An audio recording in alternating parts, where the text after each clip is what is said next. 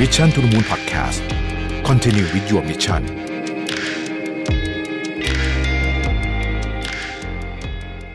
สวัสดีครับ ยินดีต้อนรับท่านผู้ชมทุกท่านที่รับชมไลฟ์ผ่านทางทั้ง Facebook และ YouTube ของ Mission to the Moon ของเราในขณะนี้นะครับวันนี้เป็นตอนแรกของซีรีส์พิเศษของเรานะครับกับ Economic Problem Solving นะครับหาทางออก เศรษฐกิจพิชิตปัญหาให้คนทำงาน ที่จะชวนทุกท่านมาเปิดมุมมอง รับรู้ถึงสถานการณ์เศรษฐกิจปัจจุบัน แล้วก็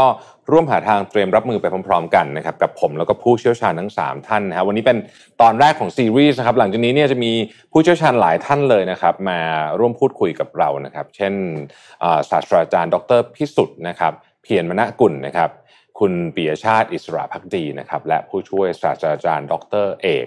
พัทรธนกุลนะครับที่ในอีก 3 EP เนี่ยเราจะมาพูดคุยกันในประเด็นเรื่องของวิกฤตพลังงาน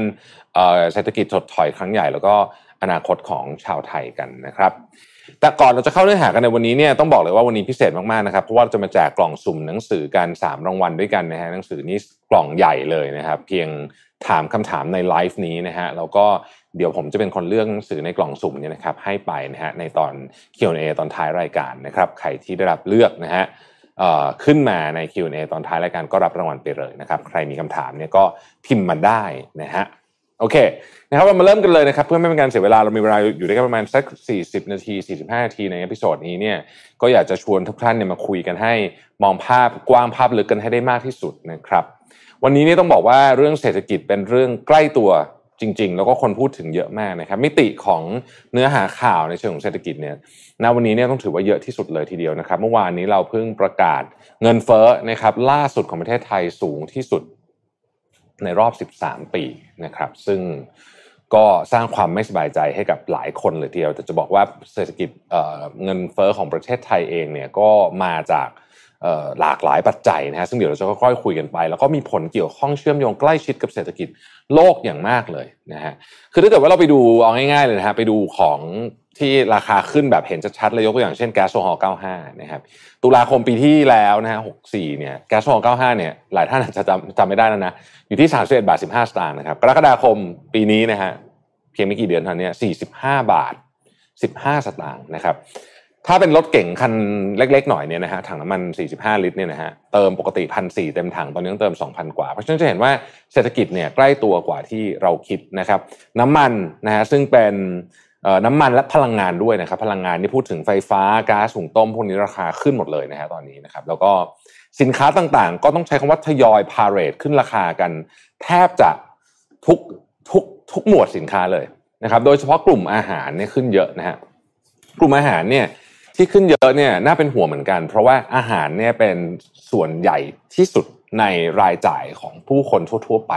ของคนไทยต้องใช้คำนี้ เดี๋ยวมีตัวเลขให้ดูว่าทำไมตะกร้าอาหารของเราถึงค่อนข้างใหญ่นะครับ และเศรษฐกิจเองก็ยังไม่ดี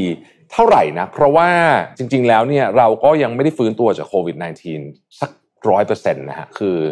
ดูจากตัวเลขนักท่องเที่ยวเนี่ยโอเคนักท่องเที่ยวมาเยอะขึ้นนะครับ รู้สึกว่า เดือนที่ผ่านมาเนี่ยจะเจ็ดแสนนะซึ่งก็ถือว่าโอ้เยอะนะฮะก็คือ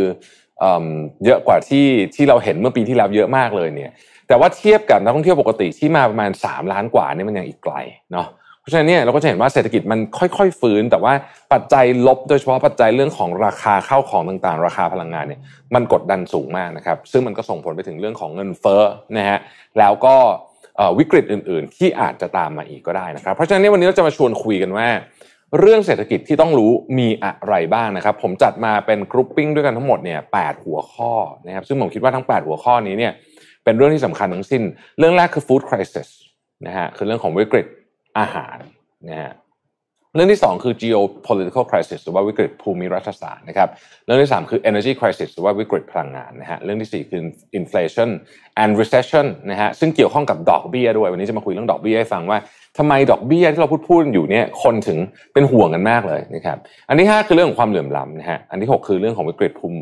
ภูมิอากาศ หรือว่าวิกฤตสภาพอากาศนะครับ ซึ่งมาพร้อมๆกับกับทั้งหมดนี้เนี่ยมันยิ่งไป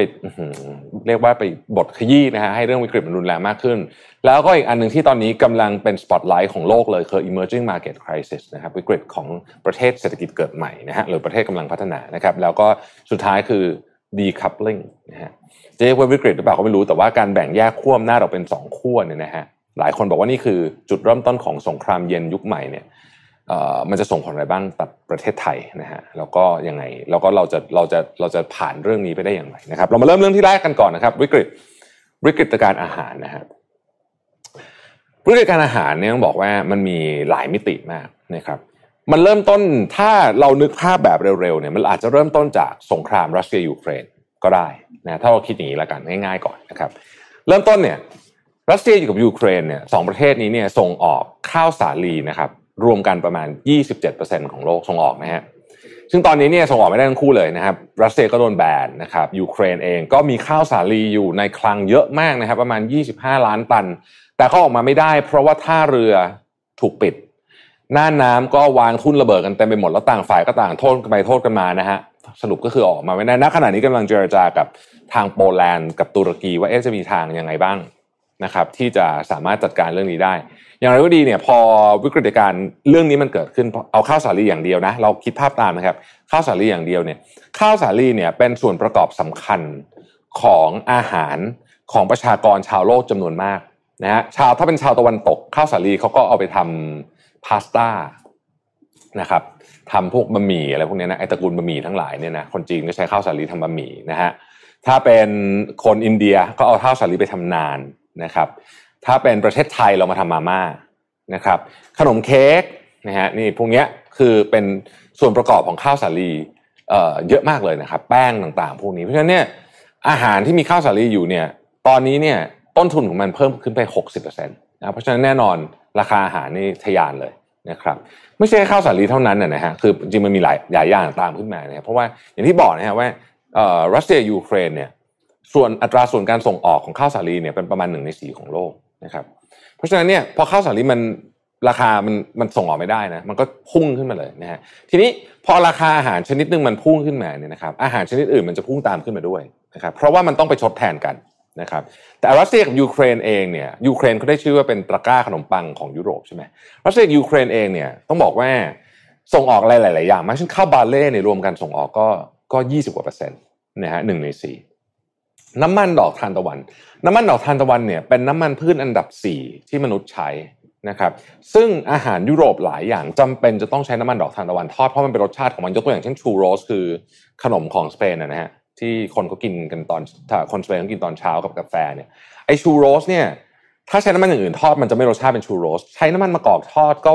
คล้ายๆนะฮะแต่ว่าถ้าจะเอาชูโรสจริงๆแบบที่เรากินกันทุกวันนี้เนี่ยต้องใช้น้ำมันดอกทานตะวันนะฮะสิบเปอร์เซ็นต์ส่งออกจากรัสเซียยูเครนเป็นต้นนะครับเพราะฉะนั้นพอไม่มีน้ำมันดอกทานตะวันปุ๊บน้ำมันอย่างอื่นก็ราคาขึ้นทันทีปุ๊บตอนนี้เราเห็นเลยทันทีว่าน้ำมันปาล์มราคาขึ้นเยอะมาก นะครับน้ำมันปาล์มเนี่ยมันราคาขึ้นไปถึงขนาดที่ว่ามีอยู่จุดหนึ่งเนี่ยอินโดนีเซียซึ่งเป็นประเทศที่ส่งออกน้ำมันปาล์มประมาณ 70%ของโลกเนี่ยถึงก็มีคำสั่งห้ามส่งออกน้ำมันปาล์มเลยแต่ในตอนหลังเนี่ยประเทศต่างๆ ก็ไปเจรจานะครับว่าเฮ้ยโอ้ไม่ไหว คือถ้าห้ามส่งออกขนาดนี้เนี่ยไปไม่ไหวแน่นอนนะฮะเพราะฉะนั้นประเทศต่างๆ ก็เลยไปขออินโดนีเซียในสุด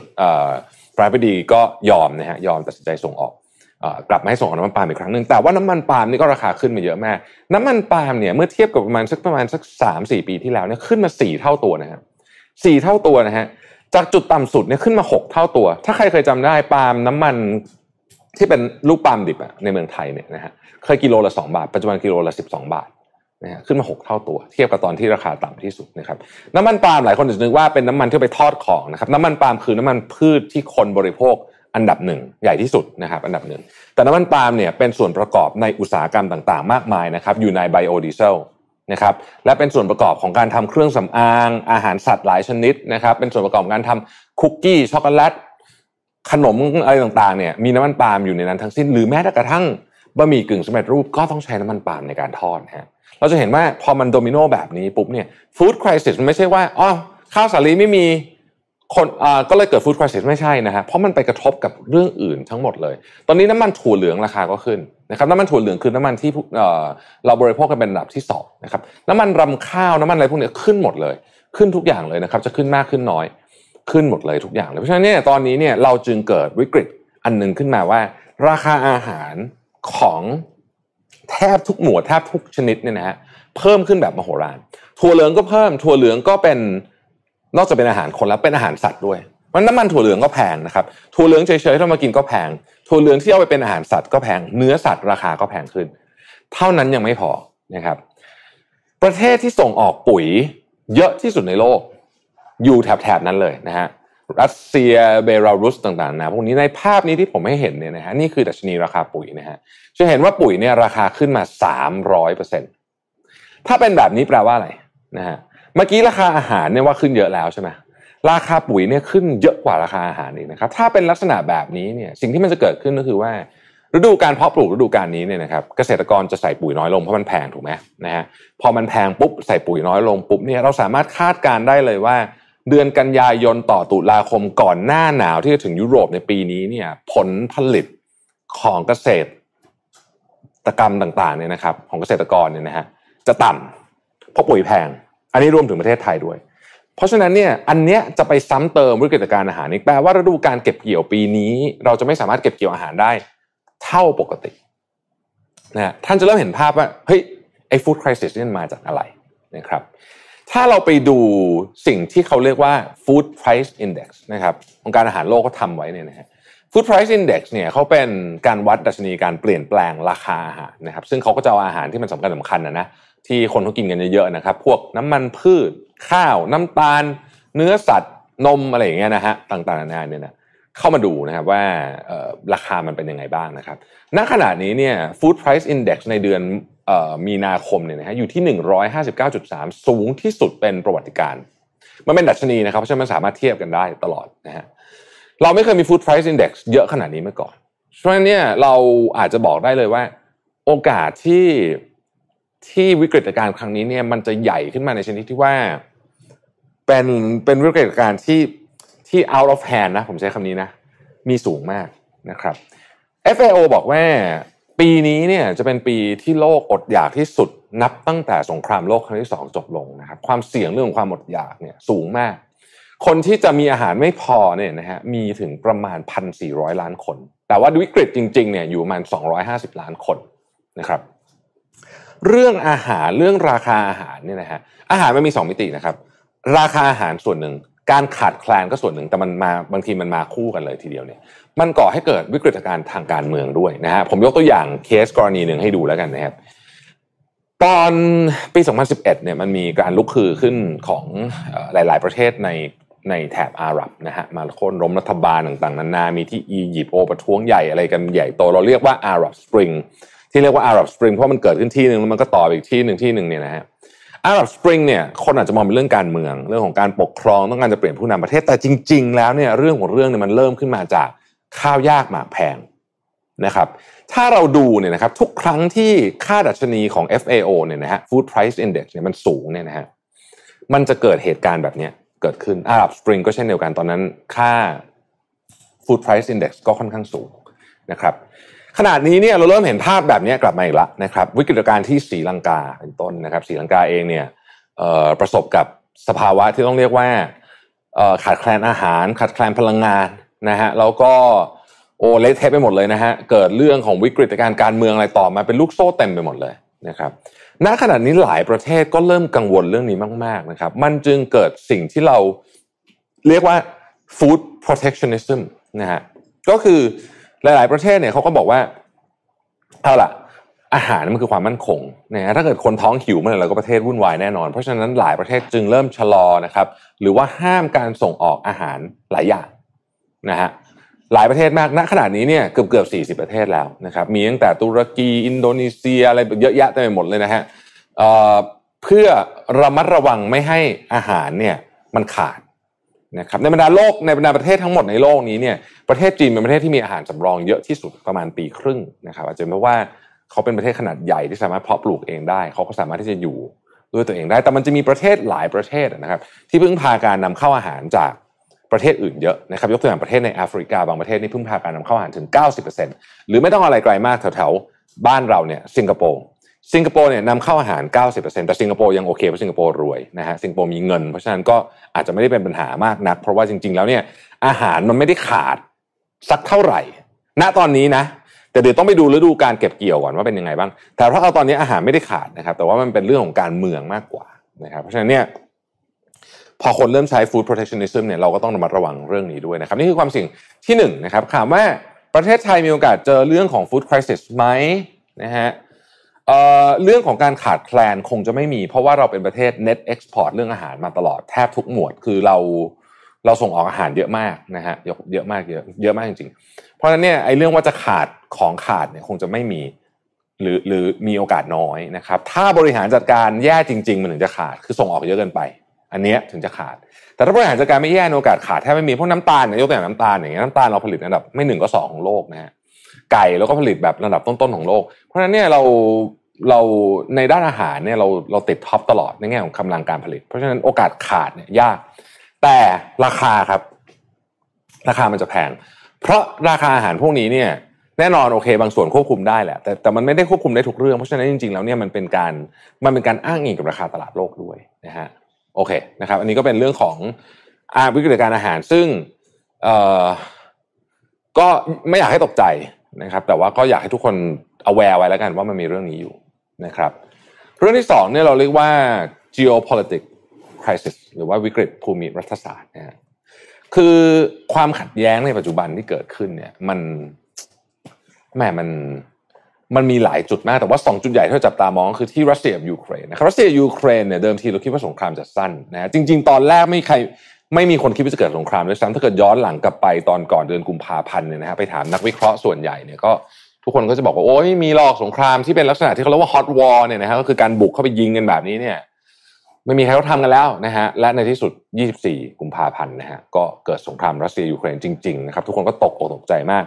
คนที่รู้คนที่ยืนยันว่ามีแน่ๆมีแน่ๆเนี่ยมีไม่กี่คนนะฮะตอนนั้นถ้าเกิดย้อนกลับไปดูไปอ่านดูหนังสือพิมพ์ตอนนั้นได้เลยนะคนส่วนใหญ่คิดว่ายังไงก็ไม่มีนะครับ สงครามรัสเซียยูเครนไม่จบง่ายแน่นอนนะฮะวิเคราะห์ได้จากหลายแง่มุมและแง่มุมที่หนึ่งนะครับการ sanction ของตะวันตกกับรัสเซียเนี่ยไม่ได้ได้ผลอย่างที่ตะวันตกต้องการนะฮะรัสเซียสามารถเอาน้ำมันไปขายให้กับประเทศอื่นๆแล้วกลายเป็นว่าตอนนี้รัสเซียมีรายได้จากน้ำมันเนี่ยสูงกว่าก่อนที่จะถูก sanction เนี่ยก่อนถูก sanction พฤษภาคมปี 2021เนี่ยรัสเซียมีรายได้จากน้ำมันประมาณ6เอ่อ6แสน6หมื่นล้านเหรียญสหรัฐปัจจุบันนี้ มีรายได้จากมัน9แสน9หมื่นล้านเหรียญสหรัฐนะครับ ค่างเงินรูเบิลแข็งที่สุดในรอบ 7 ปี เพราะฉะนั้นเนี่ยไม่ไม่ง่ายไม่หมูไม่หมู แต่ว่าโอเค เศรษฐกิจรัสเซียบาดเจ็บหนักมากจริง ๆ อันนี้ยอมรับนะครับ แต่ว่าไม่ได้ถึงขนาด คือมันมีคำพูดหนึ่งอะก่อนที่ก่อนที่จะเกิดเรื่องนี้เนี่ยตอนนั้นเนี่ยโจไบเดนบอกว่า เราจะทำให้รูเบิลกลายเป็น rubble rubble ก็คือเศษดินนะฮะแต่มันไม่เกิดขึ้นนะครับไม่เกิดขึ้น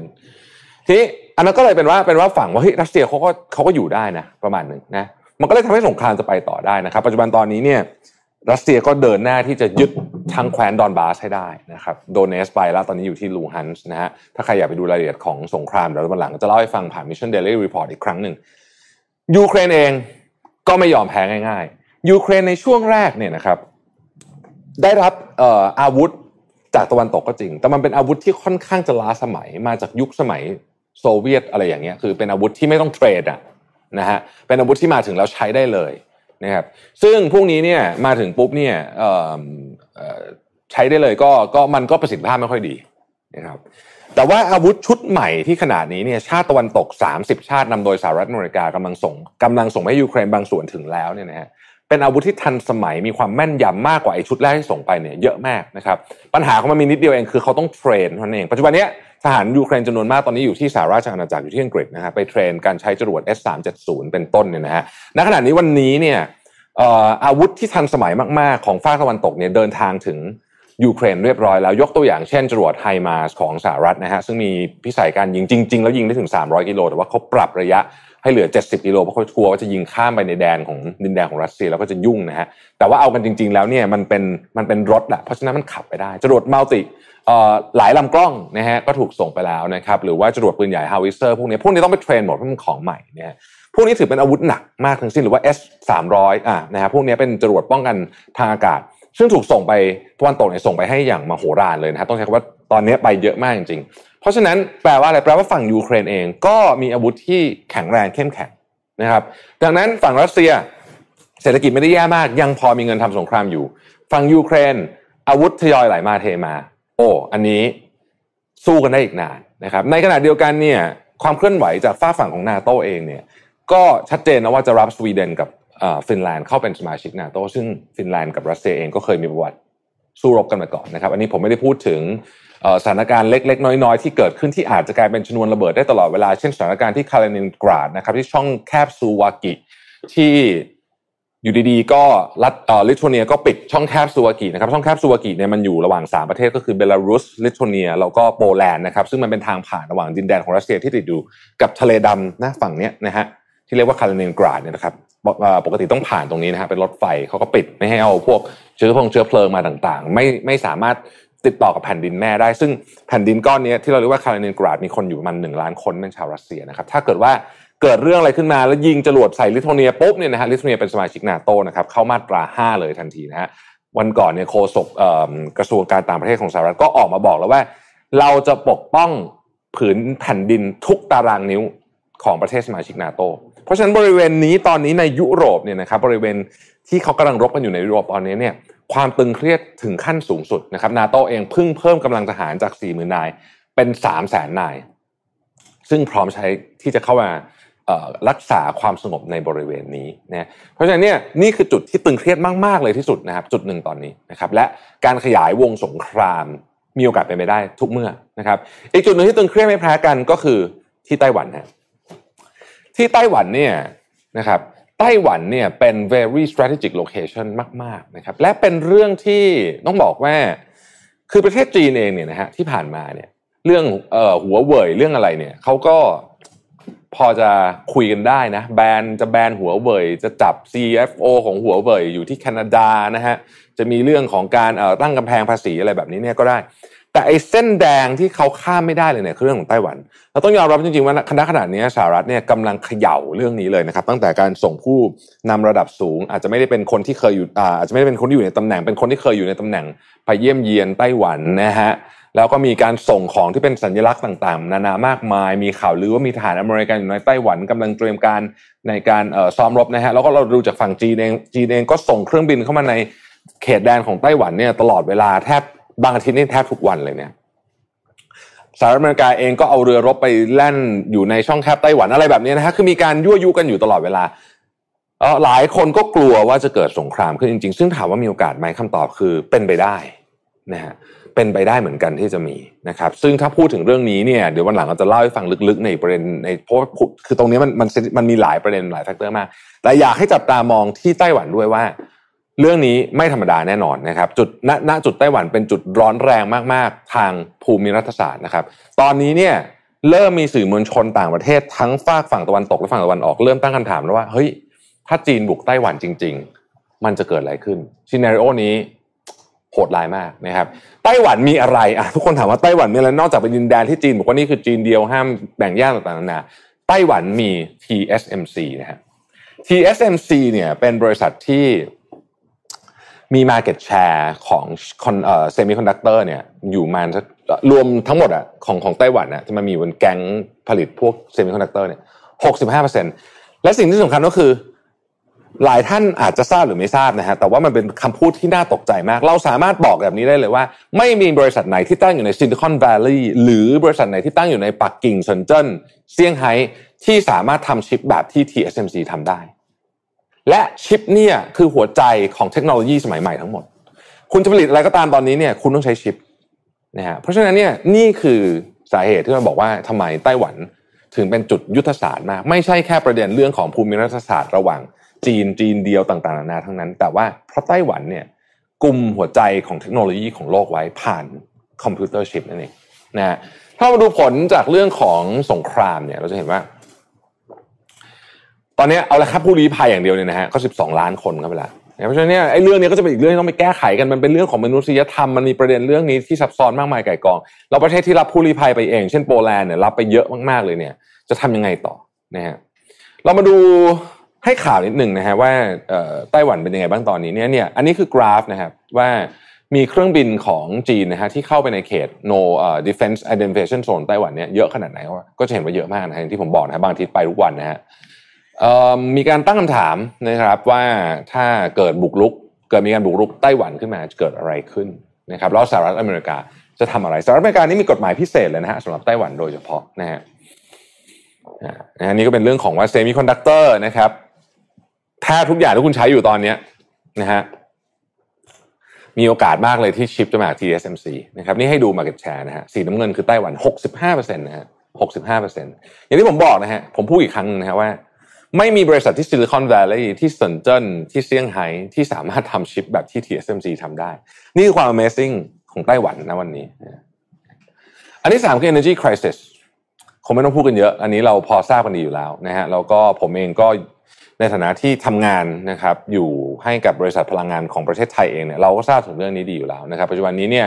ราคาน้ำมันพุ่งสูงขึ้นวันนี้ราคาน้ำมันปรับตัวลงเยอะมากวันนี้ราคาน้ำมันปรับตัวลงมาประมาณสักสิบเปอร์เซ็นได้นะครับเหตุผลเพราะว่าคนกลัว recession เดี๋ยวจะพูดเรื่อง recession ให้ฟัง แต่ว่าระยะยาวเนี่ยนะฮะนักลงนักลงทุนนักผู้เชี่ยวชาญส่วนใหญ่เกี่ยวกับน้ำมันเนี่ยก็ยังมองน้ำมันเนี่ยค่อนข้างสูงอยู่ดี อาจจะมีการ dip แบบนี้บ้างนะครับแต่ระยะยาวเนี่ยปีนี้เรามองกรอบมันอยู่ที่ 110ถึง130 เหรียญต่อบาร์เรลนะครับและที่สำคัญมากกว่านั้นที่หลายคนไม่ค่อยได้คุยกันก็คือว่า ราคาน้ำมัน อันนี้เราเรียกราคาน้ำมันดิบใช่ไหมที่เราพูดพูดกันอะ West Texas Brent เนี่ยคือราคาน้ำมันดิบนะฮะมันจะมีราคาน้ำมันสำเร็จรูปด้วย นะครับราคาน้ำมันสำเร็จรูปเนี่ยเช่นราคาน้ำมันเบนซินนะฮะราคาน้ำมันดีเซลสำเร็จรูป ปกติเนี่ย gap ระหว่างราคาน้ำมันเบนซินสำเร็จรูป หรือราคาน้ำมันดีเซลสำเร็จรูปเนี่ยมันจะประมาณ 10กว่าเปอร์เซ็นต์แต่ตอนนี้ gap มันสูงมากนี่คือสาเหตุว่าทำไมราคาหน้าโรงกลั่นมันถึงแพงนะฮะเพราะฉะนั้นเนี่ยปัจจัยเรื่องของราคาน้ำมันเนี่ยมันมาจากหลายเรื่องนะครับมันมาจากแน่นอนครับ เรื่องของรัสเซียยูเครนรัสเซียเป็นผู้ส่งออกน้ำมันอันดับ 2 ของโลกนะครับโอเปกเองก็ลดกำลังการผลิตในปี 2020นะฮะเรายังจำได้ช่วงนั้นที่ที่ น้ำมันมันมันมันแย่โอเปกก็ลดกำลังการผลิตแล้วตอนนี้เพิ่มปุ๊บมันก็ดูเหมือนเพิ่มแบบอีหลักอีเหลือนะฮะไม่เพิ่มอย่างเต็มที่ แล้วก็ตอนนี้เศรษฐกิจโลกเริ่มฟื้นตัวความต้องการของการเดินทางเริ่มเพิ่มขึ้นนะครับ ความต้องการน้ำมันก็เพิ่มขึ้นด้วยนะฮะถ้าเกิดว่าเราดูแบบเร็วๆเราจะเห็นว่าน้ำมันเนี่ยบวกขึ้นมาเยอะมากนะฮะหกสิบกว่าเปอร์เซ็นต์แต่ที่บวกเยอะกว่าหลายคนไม่ค่อยได้พูดถึงคือแก๊สธรรมชาตินะครับ ซึ่งใช้ใน หลายกิจกรรมมากๆนะครับน่ากลัวมากทั้งสองอันนี้นะครับ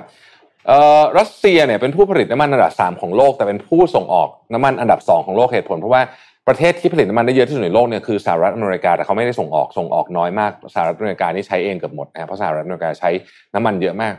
แม้แต่ที่สหรัฐอเมริกาเอง ซึ่งผลิตน้ำมันได้วันหนึ่งนั่นเกือบ 18 ล้านบาร์เรลเนี่ยนะฮะปัจจุบันนี้ก็มีปัญหาเรื่องราคาน้ำมันเป็นครั้งแรกที่ราคาน้ำมัน ค้าปลีกหน้าปั๊มเนี่ยเกิน 5 เหรียญต่อสหรัฐนะห้าเหรียญสหรัฐต่อแกลลอนนะฮะซึ่งตอนนี้คนที่นั่นก็ลำบากมาก ๆ เลยนะฮะก็คือเป็นวิกฤตใน retail sector ของน้ำมันด้วยนะเพราะฉะนั้นเนี่ยเราจะเห็นว่าเรื่องนี้ไม่ใช่เล่นๆเรื่องนี้ไม่ใช่เล่นๆนะครับ แต่ถามความคิดเห็นส่วนตัวของผมนะครับ ผมคิดว่ามันจะไม่ move ออกจากกรอบที่ว่ามากนักแล้วนะครับ เหตุผลเพราะว่าคนที่อยู่ในแวดวงการค้าน้ำมันจะรู้ดีว่าเมื่อราคาน้ำมันมันสูงจนเกินไป เช่น ถ้ามันกระโดดไป 200 เหรียญต่อบาร์เรลเนี่ยนะฮะคนจะเปลี่ยนวิถีชีวิตเลย แล้วเมื่อคนเปลี่ยนวิถีชีวิตปุ๊บเนี่ยนะฮะราคาน้ำมันมันจะลงหัวมันเคยมีเหตุการณ์แบบนี้เกิดขึ้นเมื่อสักประมาณ30กว่าปีที่แล้วราคาน้ำมันมันจะทิ้งดิ่งมาแล้วมันจะอยู่กันไปอีกเป็นอีกหลายปีเลยเพราะฉะนั้นเนี่ยโอเปกเองเนี่ยไม่ต้องการให้ราคาน้ำมันสูงเกินไป ราคาน้ำมันที่แพงคือคือคือเรียกว่าเจ็บอะแต่เจ็บแบบยังไม่จำอะนะฮะอยู่ที่ประมาณนี้แหละร้อยร้อยสิบร้อยยี่สิบจริงๆร้อยสามสิบก็แอบสูงไปนิดนึงเพราะฉะนั้นผมคิดว่าเราจะเห็นราคาน้ำมันอยู่ในกรอบแบบนี้ ไปตลอดทั้งปี ไม่สวิงขึ้นลงเยอะมากแล้ว นอกจากมีเหตุการณ์สำคัญสำคัญเกิดขึ้นอีก เช่น สงครามยุติหรือสงครามขยายวงเป็นต้นนะครับ เรื่องที่สี่คือเรื่องของเงินเฟ้อและก็ recession แล้วก็จริงๆต้องบอกว่าดอกเบี้ยด้วยมันผูกกันไปหมดเลยนะฮะเวลาพูดถึงเงินเฟ้อเนี่ยมันมี 3 อย่างนะฮะเงินเฟ้อเนี่ยมันมีเงินเฟ้อที่เราเรียกว่า monetary inflation นะฮะอันนี้ก็คือคุณพิมพ์แบงค์เข้าไปนะฮะแบงค์แบงค์เยอะ มูลค่ามันก็ต้องลดลง อ่า นี้ตรงไปตรงมานะครับ ก็คือการทำ QE พวกนี้นะฮะ แต่ว่าการทำ QE ก็ไม่ได้ไม่ได้ส่งผลไปถึงเงินเฟ้ออย่างเอ่ออย่างแบบทันทีทันใดมันขึ้นอยู่กับประเทศที่ทำด้วยนะครับ consumer price inflation อาจจะมาจาก monetary inflation ก็ได้ อาจจะมาจาก demand ก็ได้นะครับ คนต้องการของเยอะเงินเฟ้อขึ้นก็ได้นะฮะ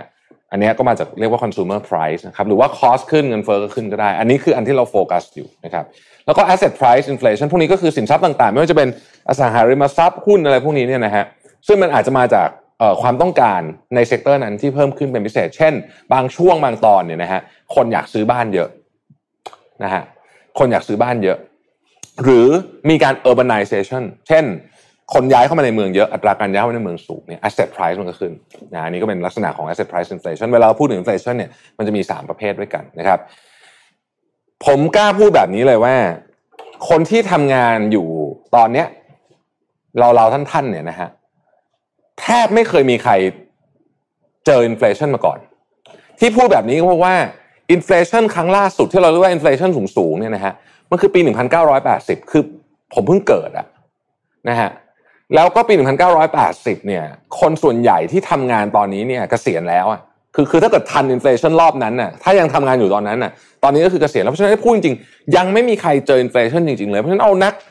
วิเคราะห์วิเคราะห์อะไรที่รุ่นราวคราวเดียวผมมานั่งวิเคราะห์กันตอนนี้เนี่ยเราพูด inflation ในเชิงทฤษฎีแต่ไม่มีใครเคยเจอ inflation เลยจริงๆ สักสักสักคนหนึ่งนะฮะเหตุการณ์ที่ inflation มันเกิดขึ้นจริงๆ มันไม่ใช่แค่ว่ากราฟขึ้นแบบนี้ที่เราเห็น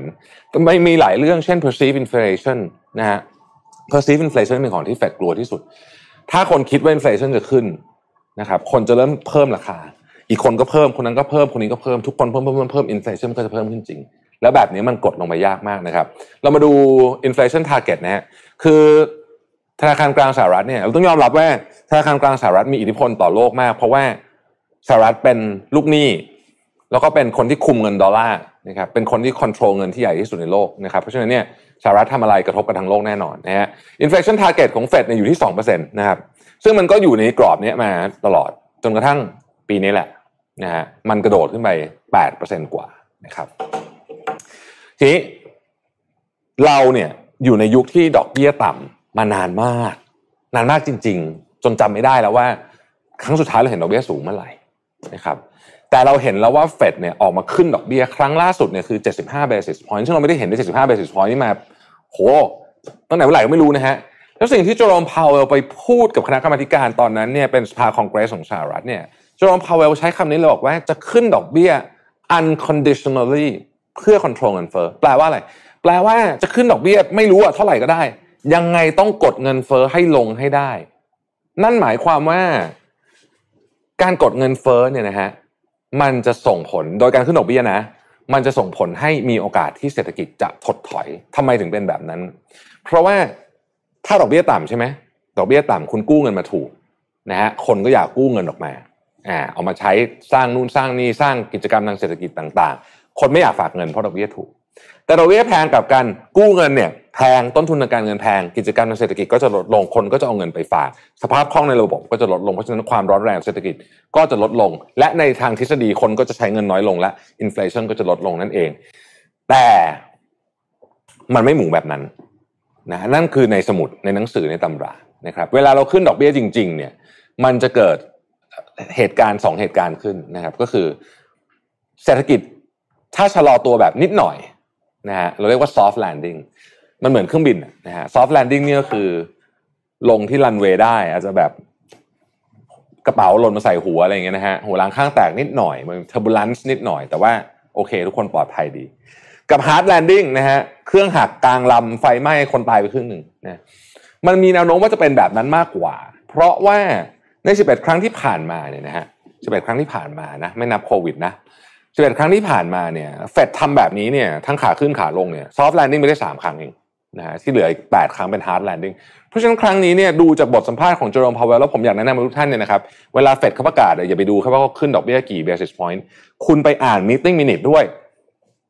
ไปอ่าน meeting minute ด้วยว่าเขาเขียนว่าอะไร เพราะใน meeting minute เนี่ยเขาจะบอกเลยครับว่า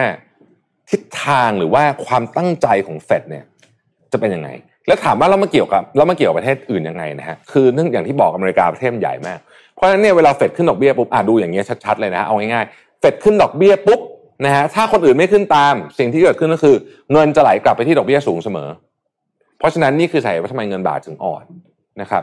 ถ้าเราไปดู dollar index dollar index ก็คือค่าเงินดอลลาร์เทียบกับเงินสกุลหลักๆ เช่นเงินเยนเงินยูโรเงินสวิสอะไรพวกนี้เนี่ยนะ dollar index เนี่ยปกติถ้า 100 ก็คือเท่ากันนะครับถ้าเกิดต่ำกว่า 100 ก็คือดอลลาร์อ่อน ปัจจุบันนี้มันอยู่มา 104 นี่คือสาเหตุว่าทำไมเงินบาทไทยวันนี้หลุด 36 บาท ต่อ 1 ดอลลาร์สหรัฐไปเรียบร้อยแล้ว แล้วเงินทุกสกุล ทุกสกุลอ่อนหมด ขึ้นอยู่จะอ่อนมากอ่อนน้อยนะครับเพราะว่า dollar index ตอนนี้มันอยู่ร้อยกว่านั่นเองนะครับเพราะฉะนั้นบอกว่า การที่จะ soft landing เนี่ยไม่ใช่เรื่องง่าย ไม่ใช่เรื่องง่ายนะฮะคาดการณ์เงินเฟ้อในปีนี้เนี่ยนะครับ เรายังคาดการณ์เงินเฟ้อว่าเรายังคาดการณ์เงินเฟ้อต่ำนะ ต่ำกว่าห้าเปอร์เซ็นต์นะฮะก่อนหน้านี้นะฮะแต่ผมคิดว่าไม่น่าจะเอาอยู่ละตอนนี้นะฮะอาจจะอาจจะไปเจ็ดเปอร์เซ็นต์นะเจ็ดเปอร์เซ็นต์ไม่รู้ว่าสิ้นปีจะเป็นเท่าไหร่ แต่ว่าถ้าเราคิดแบบแบบเบสิกนะเบสิกสิ่งที่กำลังจะเกิดขึ้นในตอนนี้ก็คือหนึ่ง ค่าแรงขั้นต่ำต้องขึ้น ถามว่าทำไมค่าแรงขั้นต่ำต้องขึ้น เพราะทุกอย่างมันแพงขึ้นหมดเลย แล้วมันก็ใกล้เลือกตั้งแล้วด้วยนะฮะ เพราะฉะนั้นเนี่ยถ้าค่าแรงขั้นต่ำขึ้นนะครับ ราคาอาหารที่เก็บเกี่ยวมาในฤดูการเก็บเกี่ยวปีนี้ มันไม่อาหารเก็บเกี่ยวมาได้ไม่ดีนะครับ เงินบาทอ่อนเงินบาทอ่อนเกิดอะไรครับนำเข้าน้ำมันแพงนะครับอย่าลืมนะฮะราคาพลังงานเนี่ยเรานำเข้านะครับ เราเป็น net import ของพลังงาน เงินบาทยิ่งอ่อน คุณยิ่งนำเข้าน้ำมันแพง เพราะฉะนั้นมันจะเอาอะไรมากดเงินเฟ้อลงได้ เนี่ยเรามองเราคิดแบบนี้เราคิดแบบเบสิกผมไม่ได้จบเศรษฐศาสตร์มาแต่เราคิดเบสิกคุณจะเอาอะไรมากดเงินเฟ้อลง เพราะฉะนั้นเงินเฟ้อเนี่ยที่บอกว่า target 5%เปอร์เซ็นต์เนี่ยผมว่าอาจจะเอาไม่อยู่เราจะพูดที่7%ส่วนในประเทศแบบตุรกีอะไรพวกนี้เนี่ยโอ้โหไปไกลนะฮะไม่ต้องพูดถึงนะครับไปไกลมากนะครับ ประเทศไทยยังมีอีก factor หนึ่งที่น่าสนใจก็คือว่า ในตะกร้าของเงินเฟ้อเนี่ยนะฮะในตะกร้าของเงินเฟ้อเนี่ยเราให้ดูเนี่ยนะฮะในตะกร้าของเงินเฟ้อเนี่ย ถ้าเป็นประเทศที่พัฒนาแล้วเช่นอเมริกาอังกฤษเนี่ยนะฮะ มันจะมีสัดส่วนอาหารเนี่ยน้อย ประมาณสักสิบกว่าเปอร์เซ็นต์ยี่สิบเปอร์เซ็นต์แต่ประเทศไทยเนี่ยมีสัดส่วนอาหารเนี่ยถึงสี่สิบเปอร์เซ็นต์ด้วยกันนะครับผมพูดอีกเรื่องหนึ่งนิดหนึ่งนะครับมันเกี่ยวข้องโดยตรงหนี้ของประเทศไทยนะครับหนี้ครัวเรือนหนี้ครัวเรือนประเทศไทยอยู่ที่ 90%อยู่ที่อันดับที่ 11 ของโลกนะครับเป็นอันดับที่ 1 ของ emerging market ที่ผมพูดแบบนี้เพราะว่าอีก 10 อันดับก่อนหน้าเราเนี่ยสวีเดน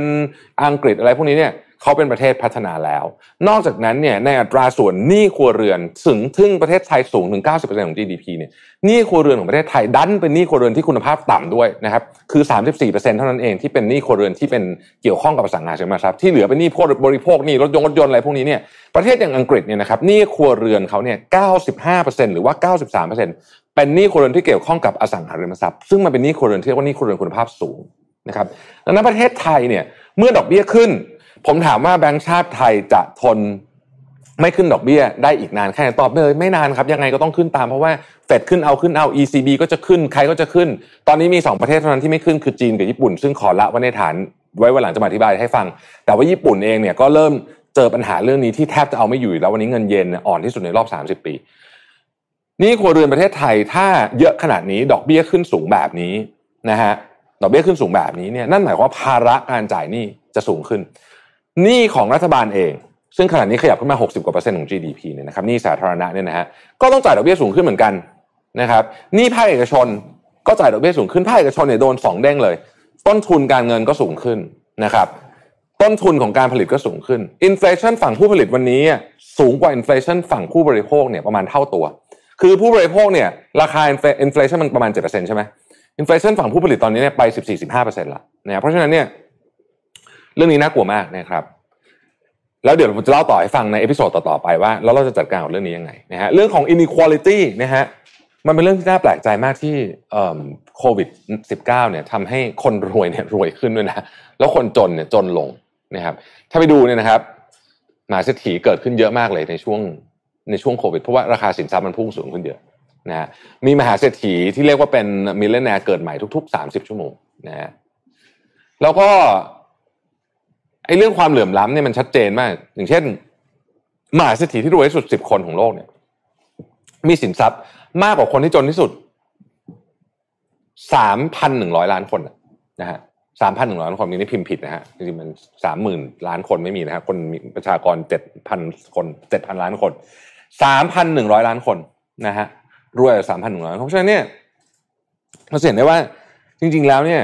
ไอ้เรื่องความเหลื่อมล้ำเนี่ยมันเป็นอิชชูที่ใหญ่มากแล้วใหญ่มากใหญ่มากขึ้นอีกในตอนโควิดนะฮะ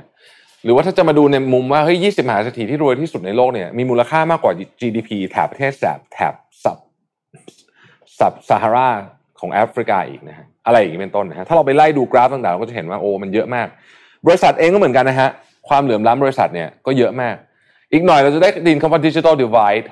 คือบริษัทที่ไม่สามารถปรับตัวตามยุคดิจิทัลได้เนี่ย ก็จะอยู่แมะอยู่อย่างนี้นะฮะมาจินก็จะน้อยมากคำไปก็จะมาจินน้อยเติบโตไม่เติบโต กับบริษัทที่ปรับตัวได้ take on ไอ้ดิจิทัลดิจิทัล disruption ได้เนี่ยมันก็จะโอ้โหพุ่งไปอีกก้าวหนึ่งมันจะเป็นอีกแบบคนละเลเวลกันเลยนะครับเราจะเห็นความชัดเจนเรื่องนี้มากขึ้นเร็วๆนี้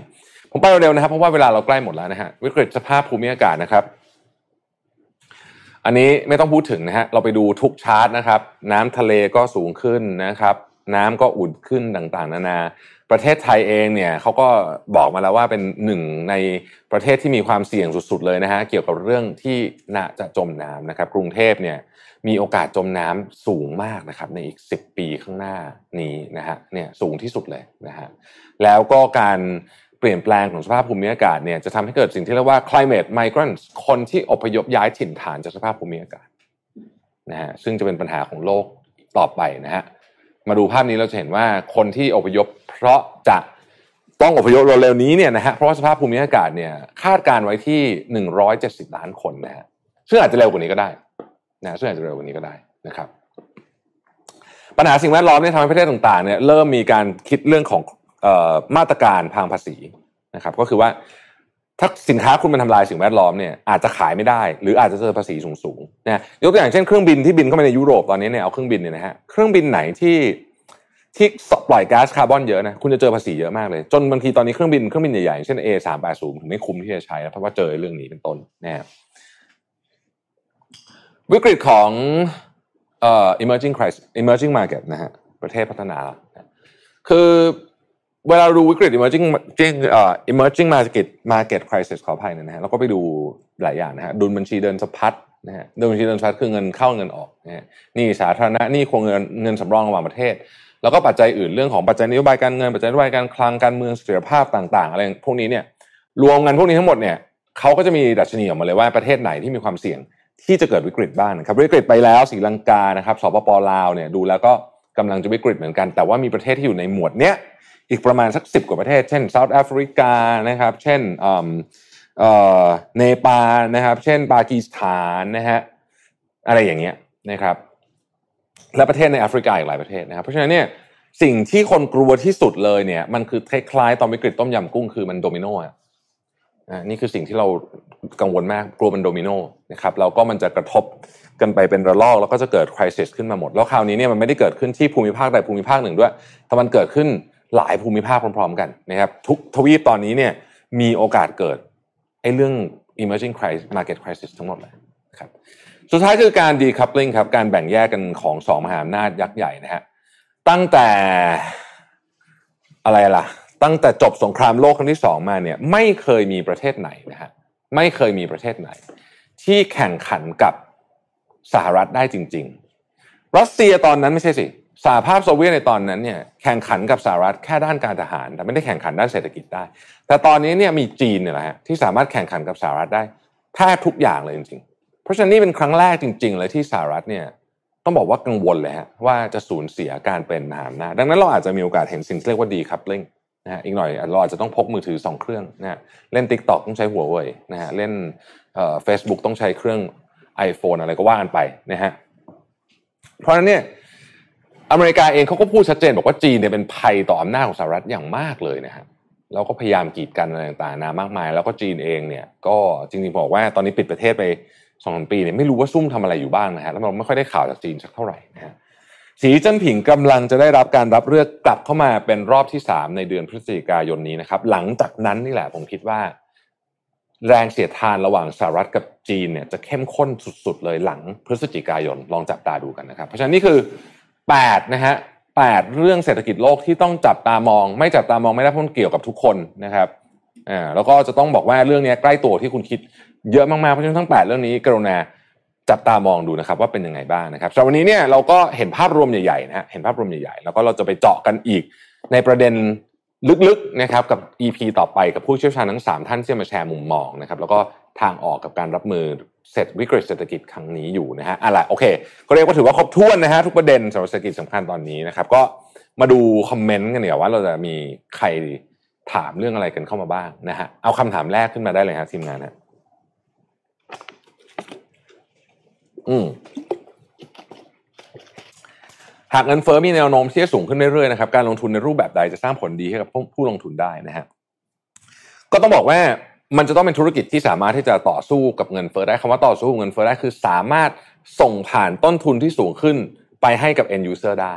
นะครับธุรกิจพวกนี้มักจะไม่ค่อยมีปัญหาเวลาเงินเฟ้อนะฮะอันนี้ไม่ค่อยมีปัญหา เช่น เราจะสังเกตดูว่าธุรกิจพลังงานเนี่ยนะฮะเวลาแม้แม้ว่าแม้ว่าแม้ว่าน้ำมันราคาจะขึ้นเลยเนี่ยถ้าเราไปดูธุรกิจพลังงานเนี่ย margin เขาไม่ได้ลดมากนะฮะหรือว่าธุรกิจบางอย่างเนี่ยที่คนต้องใช้แน่ๆนะฮะ margin ก็ไม่ลดมากธนาคารอะไรพวกนี้เขาไม่ได้มีปัญหามากนะเพราะฉะนั้นพวกนี้เนี่ย สามารถที่จะเราก็ไปดูฮะว่าคือธุรกิจอะผมบอกผมบอกเลยถ้าเกิดเป็นหุ้นนะตอนเนี้ยหุ้นสายแบบ conservative สายโอ e คอนมีอะตอนนี้กำลังมาแรงกว่าหุ้น growth นะฮะนิ่งๆ margin นิ่งๆ ยังไงคนก็ใช้เก็บค่าธรรมเนียมแบบเนี้ยเซฟต่อสู้เงินเฟอ้อได้นะฮะแล้วก็สามารถส่งผ่านคอร์สไปได้ด้วยนะครับอะคำถามต่อไปเลยฮะ มุมมองการซื้ออสังหาต้องซื้อไว้เก็งกำไรไหมอันนี้ผมตอบจริงผมไม่ค่อยมีความรู้เรื่องอสังหาริมทรัพย์สักเท่าไหร่นะแต่ว่าปีนี้เนี่ยมีเอ่อเอ่อเอ็นเอ่อเขาเรียกว่าอะไรนะ loan to LTA ใช่ไหมหนึ่งร้อยจนจบปีหกห้านะฮะซึ่งสำหรับใครที่รู้สึกว่า เอ้ย ไม่อยากจะผ่อนเออไม่อยากจะไม่อยากจะดาวก็จะผ่อนร้อยเปอร์เซ็นต์เนี่ยก็เป็นโอกาส แต่ผมคิดว่าสังหาริมทรัพย์เนี่ย คือเดี๋ยวราคามันจะขึ้นอีก เหตุผลเพราะว่าถ้าเกิดถ้าเกิดเอาถามแค่ต้นทุนนะผมไม่รู้เรื่องของเรื่องของโครงสร้างตลาดเรื่องของโครงสร้างราคาแต่ว่าต้นทุนเนี่ยมันกำลังจะขึ้นอีกครับเพราะว่าเหล็กก็ขึ้นปูนก็ขึ้นนะฮะวัสดุก่อสร้างเนี่ยขึ้นแทบทุกรายการ เพราะฉะนั้นโครงการใหม่ๆเนี่ยยังไงก็คงจะยืนราคาเท่าโครงการเก่าๆไม่ได้ แต่ถึงขนาดว่าจะเก่งกำไรได้หรือเปล่าเนี่ยผมคิดว่าตอบยากเพราะมันต้องเป็นขึ้นอยู่กับว่าคุณซื้อที่ไหนคุณซื้ออสังหาประเภทอะไรนะครับแล้วคุณกะจะถือยาวเท่าไหร่ แต่อย่าลืมดอกเบี้ยในการผ่อนก็จะสูงขึ้นนะครับ อ่า factor นี้นะฮะดอกเบี้ยในการผ่อนก็จะสูงขึ้นอีกหน่อยเอ fix fix หลาย ๆ ปีเนี่ยเดี๋ยวนี้จะไม่มีแล้วล่ะตอนนี้นะฮะดอกเบี้ยก็จะเป็น float หมดเพราะว่าตอนนี้ธนาคารทุกธนาคารเตรียมพร้อมขึ้นดอกเบี้ยอยู่แล้วนะครับอะคำถามต่อมาฮะมีคำแนะนำอย่างไรที่อาจจะเป็นส่วนหนึ่งในการรักษาสภาพหรือประคองเศรษฐกิจระดับจุลภาคไปจนถึงระดับมาภาคได้นะฮะคือผมคิดว่าอย่างนี้ฮะหนึ่งในสองสาเรื่องนะที่ผมทำอยู่ตอนนี้นะครับ หนึ่งธุรกิจ คุณต้องมาดูอย่างละเอียดเลยว่า คอสของคุณที่ไหนแต่ละอันเนี่ยเป็นอะไรบ้างสตรัคเจอร์แต่ละอันเนี่ยเป็นอะไรบ้างนะครับ อะไรจำเป็นต้องใช้อะไรไม่จำเป็นต้องใช้นะครับ อะไรลดได้อีกนะครับ อะไรอะไรต้องเพิ่มอะไรต้องลดเขาใช้คำว่าต้องผ่าตัดแบบละเอียด ไม่ใช่ลดหมดทุกอย่างแต่ว่าต้องเอามีดผ่าตัดมาผ่าตัดแบบละเอียดมาดูทีละอันเลยว่าเราจะทำยังไงบ้าง เปลี่ยนโครงสร้างยังไงบ้าง นะฮะเปลี่ยนโครงสร้างไงบ้าง โครงสร้างอะไรควรทำอะไรควรเข้าควรออกอะไรอย่างไงนะฮะอันเนี้ยเป็นเป็นอันที่หนึ่งที่ควรจะทำข้อที่สองครับ มาดูโครงสร้างเรื่องของทุนฮะเรื่องของเงินเรื่องของทุน แปลว่าอะไร คุณต้องมาดูเรื่องของส่วนผู้ถือหุ้นนะฮะเรื่องของแอสเซทเรื่องของหนี้ต่างๆหนี้อะไรต้องเจรจานะครับ ต้องอต้องเจรจาอาจ่ายก้อนไหนก่อนดี เพื่อให้ต้นทุนมันต่ำลงนะครับ หรือว่าลูกหนี้คนไหนของเราอะ ที่เราเป็นเจ้าหนี้เขาอะนะมีความเสี่ยงที่เขาจะ default หรือไม่จ่ายเงินเราไม่ได้ไหม แล้วถ้าเกิดว่าเกิดขึ้นเนี่ย มันจะกระทบกับ cash flow เราขนาดไหน อย่าลืมนะฮะในยามแบบนี้เนี่ย ธุรกิจไม่มีกำไรยังอยู่ได้นะครับ แต่ธุรกิจ cash flow ติดลบเจ๊งเลยนะครับเพราะฉะนั้นเรื่องเรื่องนี้ต้องดูดีเทลมากๆ ต้องลงมาลื้อทุกอย่างใหม่หมดเลยนะครับ แล้วก็โปรเจกต์ต่อจากนี้ไปโดยในระยะสั้นเนี่ยนะฮะผมคิดว่า ต้องเอาโปรเจกต์ที่ชัวร์ไว้ก่อนไอ้โปรเจกต์ที่แบบเพ้อฝันเท่ๆอะไรเงี้ยต้องต้องหยุดไว้ก่อนนะครับ มันมีคำพูดคำหนึ่งของของคอมนิสชื่อดัง Financial Times ที่บอกว่าตอนนี้เนี่ย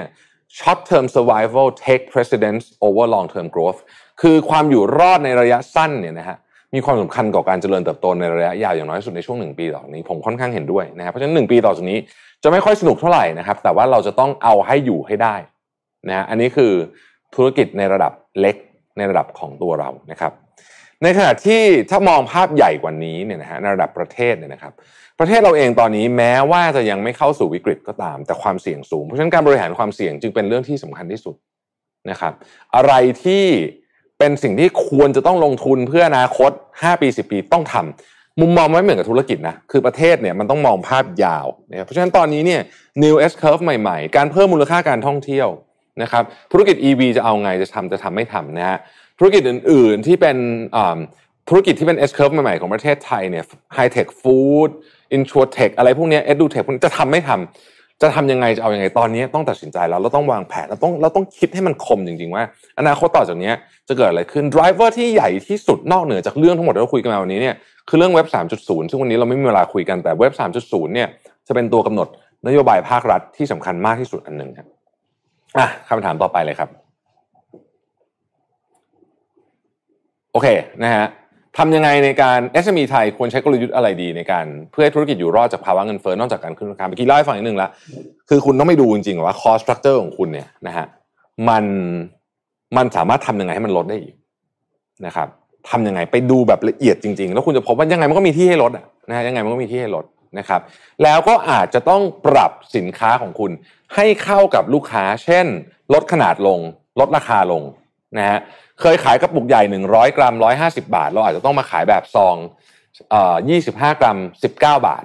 คนอาจจะอยากซื้อมากกว่า ราคาไม่ได้ถูกลงนะ เพียงแต่ว่าคนเนี่ยเขารู้สึกว่ามันควักกระเป๋าจ่ายง่ายกว่านะครับมีกลยุทธ์ต่างๆ เหล่านี้ที่เราสามารถที่จะปรับใช้ในชีวิตจริงได้